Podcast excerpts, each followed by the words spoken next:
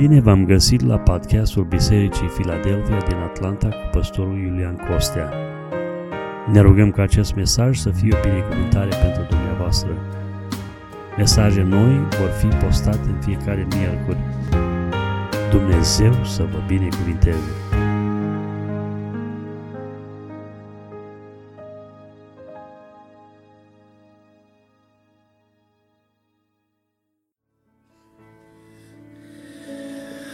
Domnul să ne ajute să stăm cu toată inima deschiși înaintea lui Dumnezeu și să-L lăsăm pe El să-și împlinească planul în viața fiecăruia dintre noi. Amin. Pe toți cei care aveți Scriptura cu dumneavoastră, vă invităm să o deschideți împreună cu noi la Genesa, la capitolul 39, citim de la versetul 7 până la versetul 20. Genesa, capitolul 39, versetul 7 până la versetul 20, cuvântul Domnului ne spune în felul următor. După câteva vreme s-a întâmplat că nevasta stăpânului său a pus ochii pe Iosif și a zis, culcă-te cu mine. El n-a voit și a zis nevestei stăpânului său, vezi că stăpânul meu nu-mi cere socoteală de nimic din casă și mi-a dat pe mână tot ce are. El nu este mai mare decât mine în casa aceasta și nu mi-a oprit nimic afară de tine, pentru că ești nevasta lui. Cum aș putea să fac un așa rău, atât de mare și să păcătuiesc împotriva lui Dumnezeu? Măcar că ea vorbea în toate zilele lui Iosif, el n-a voit să se culce și să se împreuneze cu ea. Într-o zi, când intrase în casă ca să-și facă lucru și când nu era acolo niciunul din oamenii casei, ea l-a apucat de haină zicând, culcă-te cu mine. El i-a lăsat haina în mână și a fugit afară din casă. Când a văzut ea că îi lăsase haina în mână și fugise afară, a chemat oamenii din casă și le-a zis, vedeți, ne-a adus un evreu ca să-și bată joc de noi. Omul acesta a venit la mine ca să se culce cu mine, dar eu am țipat în gura mare. Și când a văzut că ridic glasul și strig, și-a lăsat haina lângă mine și a fugit afară. Și-a pus haina lui Iosif lângă ea până s-a întors stăpânul ei. Atunci i-a vorbit astfel, robul acela evreu pe care ni l-ai adus a venit la mine ca să-și bată joc de mine. Și cum am ridicat glasul și am țipat, și-a lăsat haina lângă mine și a fugit afară. După ce a auzit cuvintele nevestei sale, care îi zicea, iată ce mi-a făcut robul tău, stăpânul lui Iosif s-a mâniat foarte tare. A luat pe Iosif și l-a aruncat în temniță, în locul unde erau închiși întemnițații împăratului. Și astfel Iosif a stat acolo în temniță. Amin. În seria de mesaje Se Poate, în seara aceasta ne vom uita împreună la un alt personaj din Scriptură, prin care Dumnezeu vrea să ne aducă aminte că se poate trăi sfânt într-o lume plină de ispite. Fiecare dintre cei care suntem aici am avut într-o formă sau alta parte de ispite în viață. Nu cred că este cineva care poate să spună că nu a fost ispitit niciodată. Fiecare dintre noi avem luptele noastre și diavolul încearcă cu orice chip, cu orice preț să ne oprească din alergarea noastră dacă este posibil. Dumnezeu vrea să ne aducă aminte în seara aceasta prin exemplu pe care l-a pus înaintea noastră și anume acest bărbat al Vechiului Testament, Iosif, că Dumnezeu are martori pentru această realitate și anume faptul că se poate să trăiești sfânt. Mă uitam săptămâna aceasta pe o listă cu motive pe care oamenii care falimentează în domeniul purității în viața intimă. Și sunt 12 motive pe care aceștia le invocă. Printre ele, persoanele necăsătorite spun că presiunea grupului sau contextului în care își duc viața e atât de mare încât n-au putut rezista și au cedat și au păcătuit din punct de vedere sexual. Persoanele căsătorite, una din scuzele comune în lista celor 12 este că dacă partenerul de viață nu mi-a oferit ce am avut nevoie, am fost nevoit să caut în altă parte. Și în felul acesta oamenii cred că au o justificare pentru falimentul lor. Orice relație intimă, în afara cadrului căsătoriei între soț și soție, Biblia o numește păcat și noi trebuie să o respectăm ca atare. Orice relație intimă a celor care nu sunt căsătoriți este un păcat înaintea lui Dumnezeu, pentru că Dumnezeu a rezervat această manifestare între persoane doar în cadrul familiei, în cadrul relației familiei. E drept că perioada în care trăim noi astăzi pare să fie o perioadă cu multe provocări și mulți oameni cedează în fața acestei ispite. Chiar cineva spunea că păcatul acesta este păcatul secolului în care trăim astăzi, pentru că se face o exploatare a înclinațiilor sau a pornirilor firești pe toate planurile. Spunea cineva, domne, am ajuns să facă reclame la frigidere cu femei îmbrăcate sumar sau să facă reclamă la mașini, tot cu așa ceva. Și mediul în care noi trăim astăzi este un mediu impregnat și diavolul folosește senzualitatea pentru a ne lega în tot felul de lanțuri. Cred că este important în Biserica Domnului noi să ne aducem aminte că Biblia ne spune că se poate trăi curat, se poate trăi sfânt. Putem să avem experiența unei vieți pure înaintea lui Dumnezeu, de curăție, și să ne păstrăm înaintea lui Dumnezeu patul căsătoriei nespurcat, neîntinat. Și vreau pe Dumnezeu așa să ne ajute pe toți cei care suntem în locul acesta. Mă rog ca Dumnezeu să ne dea putere să transmitem acest adevăr și generației tinere care se ridică. Uitându-se la modul în care noi evaluăm lucrurile, uneori ne judecă ca fiind limitați, că nu înțelegem viața și lumea așa cum o înțeleg ei și, drept urmare, ne văd depășiți prin pretențiile pe care noi le avem. Într-o biserică aici în Statele Unite, o învățătoare de școală duminicală a pus copiii să spună definiția sfințeniei și unul din copii a scris că sfințenia it's an old Romanian thing. Că sfințenia e de fapt o chestiune românească veche, care părinții noștri ne cansăcăie cu ea, dar de fapt cam așa a înțeles copilul acela sfințenia. Sfințenia de fapt este așteptarea lui Dumnezeu. Binecuvântarea în viața târnă de sfințenie. Dacă noi ne facem angajamentul de a trăi sfânt înaintea lui Dumnezeu, Dumnezeu onorează aceasta. Și vom vedea în seara asta, în câteva minute, ce putem învăța de la acest mare bărbat al Scripturii cu privire la puritate.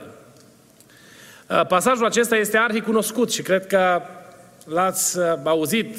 Eu am predicat cel puțin încă o dată într-una din seriile anterioare, seria Biruitori asupra ispitei, din pasajul acesta, dar l-ați auzit într-o mulțime de forme exprimat și prezentat înaintea dumneavoastră. Nu ne este străin.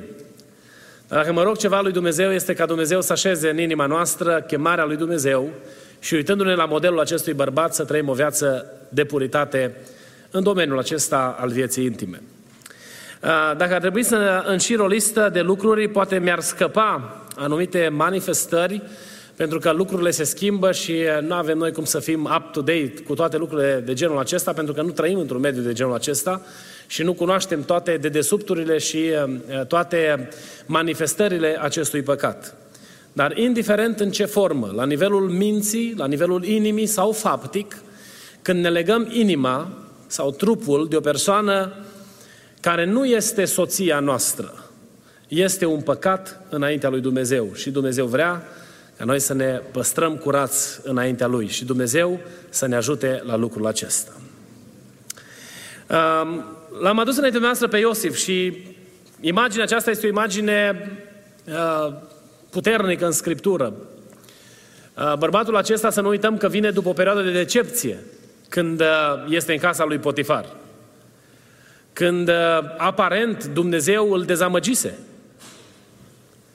El a avut angajamentul de a trăi sfânt pentru Dumnezeu și n-a ieșit din cuvântul părinților, nu a călcat așteptările tatălui său în ceea ce privește viața, spunea tatălui despre faptele pe care le făceau frații lui și nu erau cum trebuie, încercând în felul acesta să țină în contextul în care își ducea viața rânduiala lui Dumnezeu. Și ajunge să fie vândut, aruncat într-o groapă și apoi vândut unor negustori care mai târziu l-au vândut ca sclav lui Potifar. Băiatul ăsta vine după o perioadă de decepție, nu vine după o perioadă de... El nu era în casa lui Potifar într-o perioadă de glorie spirituală, când toate lucrurile mergeau bine, când era aplaudat pentru neprihănirea lui, când era ridicat în slăvi pentru ținuta morală de care a dat dovadă. Ci băiatul ăsta își chinuia sufletul în mijlocul unui mediu infectat, purtând în inima și în sufletul lui tot felul de întrebări. Eu nu cred că Iosif a fost mai puternic ca noi, ci a fost un om, dacă despre Ilie Biblia ne spune că a fost un om supus acelorași slăbiciuni ca și noi, nu cred că Iosif a fost din altă categorie. Și uitați-vă dumneavoastră, se abate o încercare mică asupra noastră, nu? Și începem să ne punem tot felul de semne de întrebare, să ne întrebăm: Doamne, unde ești? Doamne, m-ai părăsit, ai uitat de mine? Sau ne rugăm și cerem lui Dumnezeu și Dumnezeu nu ne răspunde când așteptăm noi răspunsul. Și în momentul ăla ne clătinăm. Să nu credeți că Iosif nu s-a clătinat. Sau că Iosif a stat așa plin de relaxat, zicând: Doamne, Tu pe toate le știi. E drept că el a dat dovadă de maturitate în convingerile pe care le-a avut. Dar bărbatul acesta a fost bombardat de diavolul ca și noi. Credeți că în casa lui Potifar diavolul nu i-a stricat la ureche să-i spună: unde-i Dumnezeul tău? Ai fost pârâșul fraților tăi, te-ai făcut pe dreptul și sfântul și vezi unde ai ajuns. Nu puteai să sigura că dacă țineai gura erai bine. Credeți că diavolul n-a venit la urechea și la mintea lui cu ispitele acestea, cu provocările acestea? A venit. Dar în mediul acesta, într-o perioadă în care omul era îndreptățit sau justificat să se simtă trădat de Dumnezeu, el își ține angajamentul pe care l-a avut înaintea lui Dumnezeu de a trăi pentru Dumnezeu, binecuvântat să fie numele Domnului. Și în ciuda tuturor provocărilor pe care le-a avut, bărbatul ăsta trăiește curat. Am citit multe despre cultura egipteană și unul din lucrurile pe care le-am citit este că, da, ei n-au avut internet, dar ei promovau nuditatea. Era pe stradă, era în ochii lor, era ceva normal în societate. O femeie îmbrăcată provocator pentru contextul acela era ceva normal. Ei bine, dacă pentru ei atunci era normalitate treaba asta, era exact ca și pentru noi astăzi. Că a ajuns să fie normal, să fie normale lucruri care sunt o scârbă, o urăciune înaintea lui Dumnezeu. Și în mijlocul unui mediu ca acesta, Scriptura ne arată că se poate trăi curat, se poate trăi sfânt. Mă rog Domnului ca Dumnezeu să ne ajute să facem angajamentul trăirii unei vieți sfinte în fața ispitei, în fața provocării diavolului de a falimenta în area aceasta. Sunt câteva lucruri pe care le-am citit în pasajul acesta, pe care Iosif le-a făcut și pe care le putem face și noi, dacă vrem să trăim sfânt în mijlocul unui context încărcat de ispite în domeniul acesta al vieții intime. Primul, Iosif nu a uitat cine este. El nu a uitat cine este. N-a uitat de unde vine și care sunt angajamentele lui. Uitați ce spune cuvântul Domnului. După ce primește prima provocare de la această femeie imorală, versetul 8, el n-a voit și a zis nevestei stăpânului său: vezi că stăpânul nu-mi cere socoteală de nimic din casă și mi-a dat pe mână tot ce are. El nu este mai mare decât mine în casa aceasta și nu mi-a oprit nimic afară de tine, pentru că ești nevasta lui. Cum aș putea să fac un rău atât de mare și să păcătuiesc împotriva lui Dumnezeu? În această declarație Iosif își exprimă poziția pe care o are. El a înțeles că responsabilitatea pe care el a avut-o în casa lui Potifar e o binecuvântare de la Dumnezeu. Și că locul în care l-a așezat Dumnezeu era rezultatul purtării de grijă a lui Dumnezeu. Și el exclamă, afirmă că eu, cu toate că am un statut de rob în casa voastră, nu sunt cu nimic mai prejos decât stăpânul casei. E un singur lucru care ne diferențiază. Și peste ăla nu voi trece, peste ăla nu voi călca. Un al doilea lucru pe care el îl pune în evidență, pe lângă faptul că el nuanțează și arată că înțelege că viața lui este drept rezultat al binecuvântării lui Dumnezeu și lucrurile pe care le are vin din mâna lui Dumnezeu, sunt darul lui Dumnezeu. El spune, eu n-am să-L supăr pe Dumnezeu. Între mine și Dumnezeu este un angajament. Aceasta mă poziționează în postura de om temător de Dumnezeu. Dacă vrei să poți să fii sfânt sau să rămâi sfânt în mijlocul unei vieți încărcate de ispite, să nu uiți niciodată cine ești. Aș vrea să vă întreb astăzi, v-a binecuvântat Dumnezeu? Mă uit peste dumneavoastră și cei mai mulți care sunteți în sala asta ați plecat din România cu două genți și ați venit într-o țară străină și Dumnezeu ne-a purtat de grijă. Mâna lui Dumnezeu ne-a ocrotit. Am venit fii ai nimănui și am mers și am bătut la uși care nu păreau să se deschidă niciodată. Și Dumnezeu ne-a arătat favoare, ne-a arătat binecuvântare.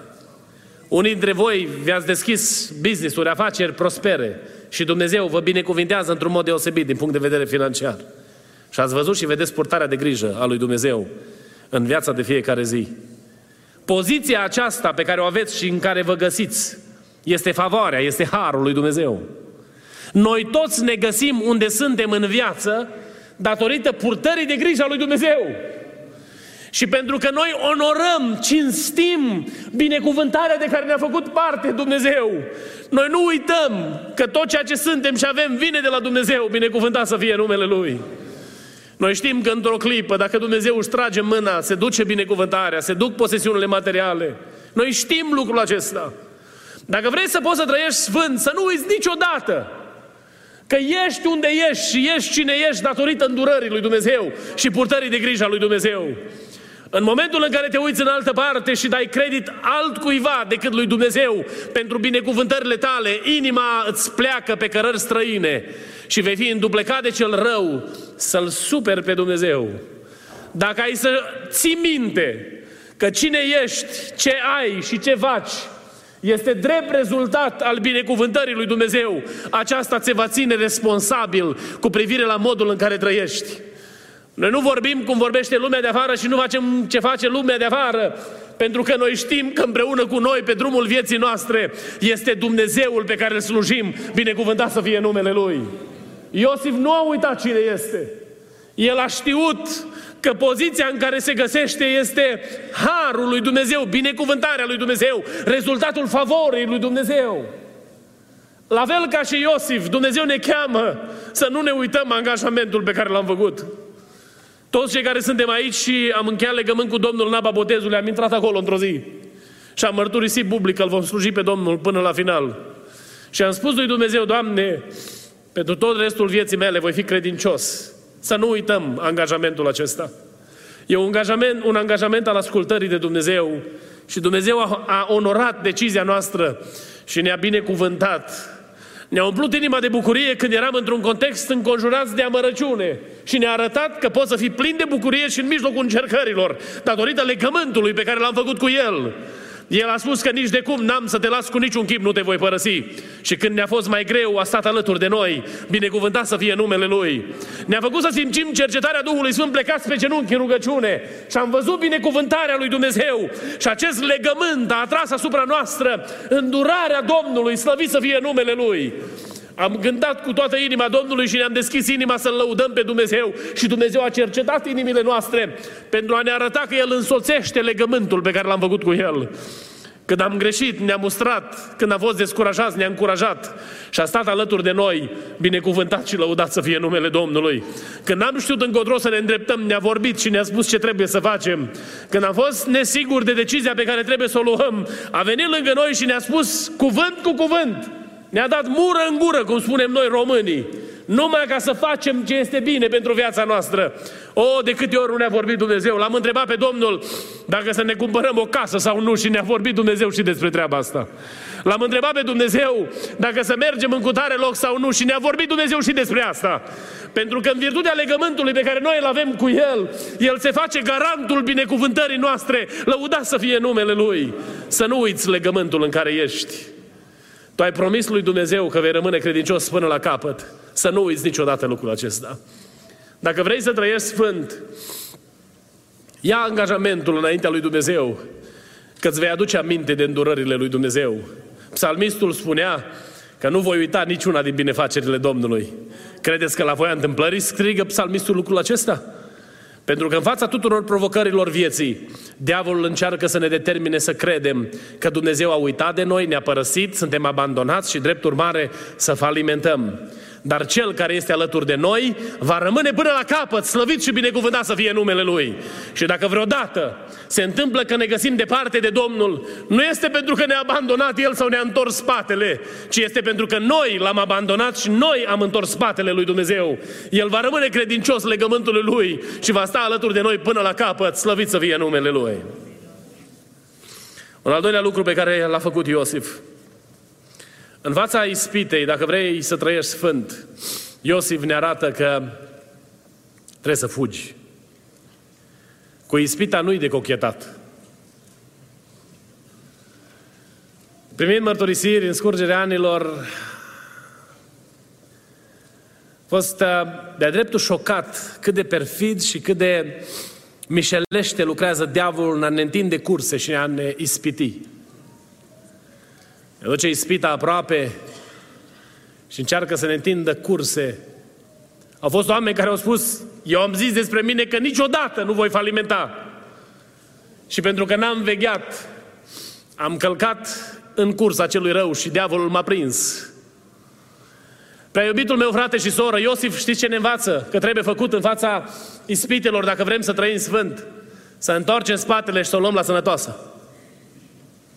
Cu ispita nu-i de negociat. Sunt ispite cărora ne putem împotrivi la nivel intelectual, mustrând duhul cel rău pe care diavolul îl trimite sau prin care diavolul lucrează pentru a ne determina să falimentăm.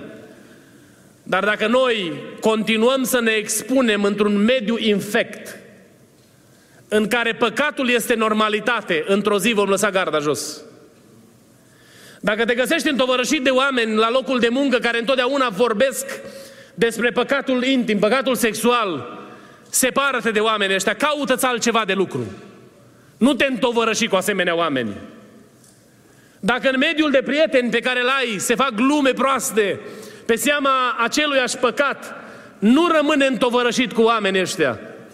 Pentru că poate între ei va rămâne un iz al glumei, dar pentru tine se deschide în sufletul tău poarta falimentului și vei ajunge să cazi și să-L superi pe Dumnezeu. Separă-te de oameni de genul acesta. Apostolul Pavel scria Corintenilor în 1 Corinteni, capitolul 15, versetul 33, că tovărășia unor oameni ne este o cursă pentru suflet și cauzează falimentul. Noi trebuie să ne separăm de unii oameni. Dacă sunt oameni care își dedau inima la păcat și desfrâu, noi nu avem ce căuta în compania unor asemenea oameni. Pregătesc o serie pentru tineri, că vreau să vorbesc cu tineri în mod special despre problema asta. Pentru că diavolul se luptă și se războiește cu ei într-un mod teribil. Și vă rog pe dumneavoastră ca părinți să vă rugați lui Dumnezeu pentru copiii pe care ne-a dat Dumnezeu. Să-i păstreze Dumnezeu în mijlocul unei societăți infectate de păcat. Sunt oameni care consideră că păcatul sexual nu mai este o problemă și au și versete biblice și când aud ce argumente scripturale, caută versete din Biblie și spun, uite, cu tare sau ce s-a întâmplat acolo. Și în felul acesta înduplecă pe cei care doresc să trăiască o viață curată și falimentează. Rog lui Dumnezeu ca Dumnezeu să ne ajute să înțelegem că dacă vrem să trăim o viață sfântă pentru gloria numelui Său, noi trebuie să fugim de păcatul acesta. Când vedem ispita întinsă de cel rău înaintea noastră, să fugim. Dacă vezi în compania ta o persoană de sex opus, bărbat sau femeie, care îți face avansuri, nu cocheta cu lucrul acesta. Va veni ziua în care vei fi cu garda jos și nu vei ști cum să reacționezi, sau poate dezamăgit de propriul partener de viață, vei crede că este mai bine altfel și diavolul îți va întuneca mintea și îl vei supăra pe Dumnezeu și vei atrage asupra ta blestemul și asupra casei tale blestemul lui Dumnezeu. Păzește, refugi, nu sta în compania unor asemenea persoane. Dacă vezi cea mai mică aluzie în direcția aceasta, tai-o din rădăcină, nu o lăsa să crească, pentru că nu vei fi mai puternic decât ceilalți. Samson, un om ales de Dumnezeu, care a fost ridicat de Dumnezeu pe scena istoriei într-un mod supranatural, căruia a dat Dumnezeu victorii la care noi nici nu ne putem gândi, care n-a avut, eu știu ce, arme de performanță și a reușit cu o falcă de măgar să ucidă 1000 de filisteni, peste care atunci când a venit Duhul lui Dumnezeu a pus mâna pe un animal sălbatic și l-a sfâșiat. Omul acesta, când a căzut în brațele unei femei de moravuri ușoare, a supărat pe Dumnezeu, a falimentat și a îndepărtat binecuvântarea lui Dumnezeu de peste el. Au fost și alte persoane în Scriptură pe care le găsim, care s-au lăsat ademenite de dezmierdările deșarte. Am întâlnit oameni care au falimentat la capitolul acesta și apoi trăiau regrete teribile, spunând că mi-a promis marea cu sarea și am rămas doar cu sarea. Mi-a promis cerul și stelele de pe cer și am rămas cu negura nopții.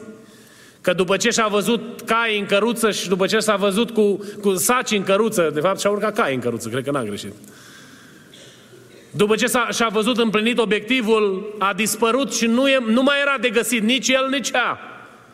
Pentru că toate promisiunile deșarte n-au fost decât o batjocoră folosită de cel rău pentru ademenirea sufletului unui om care vrea să trăiască curat pentru Dumnezeu. Ia angajamentul să trăiești sfânt. Spune-le celor din jurul tău că tu ești un om care trăiește curat.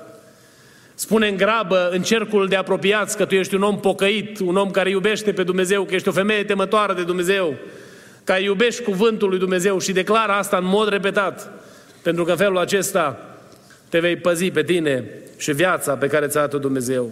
Și un ultim lucru pe care omul acesta l-a făcut. În fața acestui păcat și în mijlocul tentațiilor, omul ăsta a fost gata să plătească prețul. El n-a știut ce o să se întâmple, dar a zis, indiferent ce se va întâmpla, voi rămâne curat. L-a costat închisoarea și a ajuns să fie aruncat în temniță. Ce-mi place despre Iosif este că el, când a plătit prețul, nu s-a înarmat pentru ziua răzbunării, cum a făcut Samson. Samson, după ce a fost întinsă cursa, când i-au spus că a țărat cu juncana mea, a zis, nu o lasă că vă fac pagubă și mai mare și vă arăt eu că paguba e tot a voastră. Că se juca, de fapt, de-a păcatul și neprihănirea. Și omul ăsta, când a ajuns în poziție de autoritate, eu cred că l-a întâlnit pe Potifar. Biblia spune că el a fost pus în temnița unde erau închiși cine? Slujitorii împăratului. Știți ce îmi spune mie asta? Că Potifar era prieten cu împăratul. Dacă nu, avea o slujbă în împărăție. Și când Iosif ajunge să ia în mână inelul lui Faraon și când în mâna lui este autoritatea peste țara Egiptului, nu s-a dus la asta să... Nu ne spune Biblia că l-ar fi batjocorit cu nimic. De fapt, ne spune cum s-a comportat cu frații lui, ăia care i-au cauzat toată nenorocirea. Ar fi putut probabil să se ducă la Potifar, să privească peste umăr și-i spună, m-ai băgat în pușcărie pe nedrept, să nu te mai văd pe aici. N-ai fost în stare nici măcar să te interesezi. N-ai întrebat pe nimeni de situație, ci m-ai luat așa și m-ai aruncat în temniță, fără să analizezi sau să evaluezi lucrarea. Omul ăsta n-a făcut lucruri de genul acesta. Ci omul ăsta a știut că pentru sfințenie este un preț. Trăim într-o vreme în care prețul înseamnă poate stigmatizarea. Când oamenii din jurul nostru ne spun ești învechit, maniera în care gândești e de fapt din secolul trecut. Ar trebui să te muți undeva pe la Amish dacă vrei să duci stilul ăsta de viață. Copiii noștri sunt batjocoriți în școlile publice pentru decizia de a trăi curat. și sunt stigmatizați și arătați cu degetul, se merită. Chiar dacă este un preț de plătit. Este un proverb românesc că cine râde la urmă, râde mai bine. Noi nu o să râdem niciodată, dar o să ne bucurăm în împărăția lui Dumnezeu de binecuvântarea de care ne-a făcut parte Dumnezeu pentru că am ascultat de El. Și atunci când viața noastră prosperă în mâna lui Dumnezeu, sub binecuvântarea Domnului, noi avem satisfacția și împlinirea că am fost temători de Dumnezeu și n-avem de ce să ne fie rușine. Și avem libertatea de a ne bate cu pumnul în piept, cu ghilimele de rigoare, cu mulțumire înaintea lui Dumnezeu, spunându-i Domnului: Doamne, te laud și te binecuvintez pentru harul de care mi-ai făcut parte. Ce minunat este ca o persoană în vârstă, pe patul despărțirii din lumea aceasta de cei dragi, să se poată uita în ochii partenerului de viață și să-i spună: nu te-am înșelat niciodată. Am trăit sfânt, am trăit curat, așa cum am învățat cuvântul lui Dumnezeu. Aceasta este demnitatea cu care Dumnezeu vrea să părăsim lumea aceasta. Și mă rog lui Dumnezeu ca Dumnezeu să ne ajute să trăim acest angajament până la final. Este un preț de plătit. Prețul pe care îl plătim în lumea aceasta este mic în comparație cu ceea ce ne spune Scriptura despre ceilalți care trăiesc în imoralitate, în desfrâu și păcat.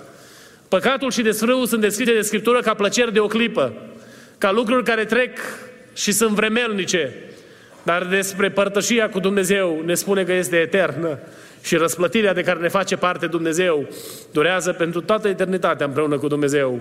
Nu știu ce vă doriți dumneavoastră, dar eu îmi doresc să ajung la linia de sosire. Îmi doresc să trăiesc în așa fel încât atunci când se gata viața în lumea aceasta să pot să ajung acolo unde scrie finish line și împreună cu Hristos să trec linia de sosire, ascultând și auzind glasul care mă cheamă: vino, binecuvântatul Tatălui. N-ai vrea să fii și tu un om care trăiește curat? Dacă vrei să fii un om cu viață sfântă înaintea Domnului, fii conștient în permanență de cine ești și care este statutul pe care îl porți. Nu cocheta cu păcatul, fugi. Spunea Pavel lui Timotei: fugi de poftele tinereții. Că singura manieră de a negocia cu poftele pe care diavolul le pune în fața noastră și ispitele pe care el ne pune în fața noastră este să întoarcem spatele fugind. Fii gata să plătești prețul, pentru că recompensa este uriașă, este enormă, viața veșnică împreună cu Dumnezeu. Mă rog Domnului ca Dumnezeu să ne binecuvinteze pe toți. Dacă este în seara aceasta cineva între noi care a falimentat, vreau să vă aduc aminte că prin sângele lui Iisus Hristos mai este iertare. Și Domnul Iisus Hristos poate să te înnoiască și să-ți începe alergarea din nou împreună cu Dumnezeu în legământul purității, curăției, iertat de Dumnezeu și eliberat de orice legătură fără de legii. N-ai vrea în seara aceasta să-i spui Domnului: Doamne, sunt și eu aici. Îmi pare rău de falimentul meu, îmi pare rău, Doamne, că am lăsat ca mintea să-mi fie prinsă de cel rău. Doamne, vreau să fiu curățit de Tine și vreau să trăiesc sfânt pentru cât mi-a mai rămas în lumea aceasta. Eu nu știu, nu cunosc viața dumneavoastră și nu cunosc lucrurile ascunse din viața nimănui. Pentru că noi, oamenii, suntem limitați atunci când este vorba de evaluarea pe care ne-o facem unii altora. Dar este între noi cineva care ne cunoaște pe fiecare în parte. Dacă cumva în drumul tău ai căzut, Dumnezeu vrea să te ridici. El vrea astăzi să-ți întindă mâna iertării. Vrea să îți spele păcatul și prin sângele lui Iisus Hristos să te curățească, să experimentezi un nou început cu Domnul Iisus Hristos și viața ta să fie o viață de biruință de aici înainte. Mai este astăzi pentru tine. Ziua de mâine nu este a ta, nu este a mea. Noi nu știm cum se vor termina lucrurile pentru noi după ce vom ieși din locul acesta. Câtă vreme se zice astăzi, spune cuvântul lui Dumnezeu, să ascultăm glasul lui Dumnezeu, să ne întoarcem la Dumnezeu cu pocăință, cu toată inima și El să restaureze viața noastră și să ne binecuvinteze cu harul sfințirii. Este unul singur care poate să-ți spele hainele murdare și acesta este Iisus Hristos, pentru că El într-o zi și-a întins mâinile pe lemnul durerii și la Golgota a târnat între cer și pământ, a plătit prețul vinovăției tale, pentru ca tu și eu să putem să fim iertați de toate păcatele noastre. Și păcatul acesta se include în grupul tuturor păcatelor și Dumnezeu poate să-ți dea un nou început cu El. Mă rog lui Dumnezeu ca Dumnezeu să sfințească inimile noastre și să ne binecuvinteze să trăim o viață curată pentru El pe toate planurile și în domeniul acesta.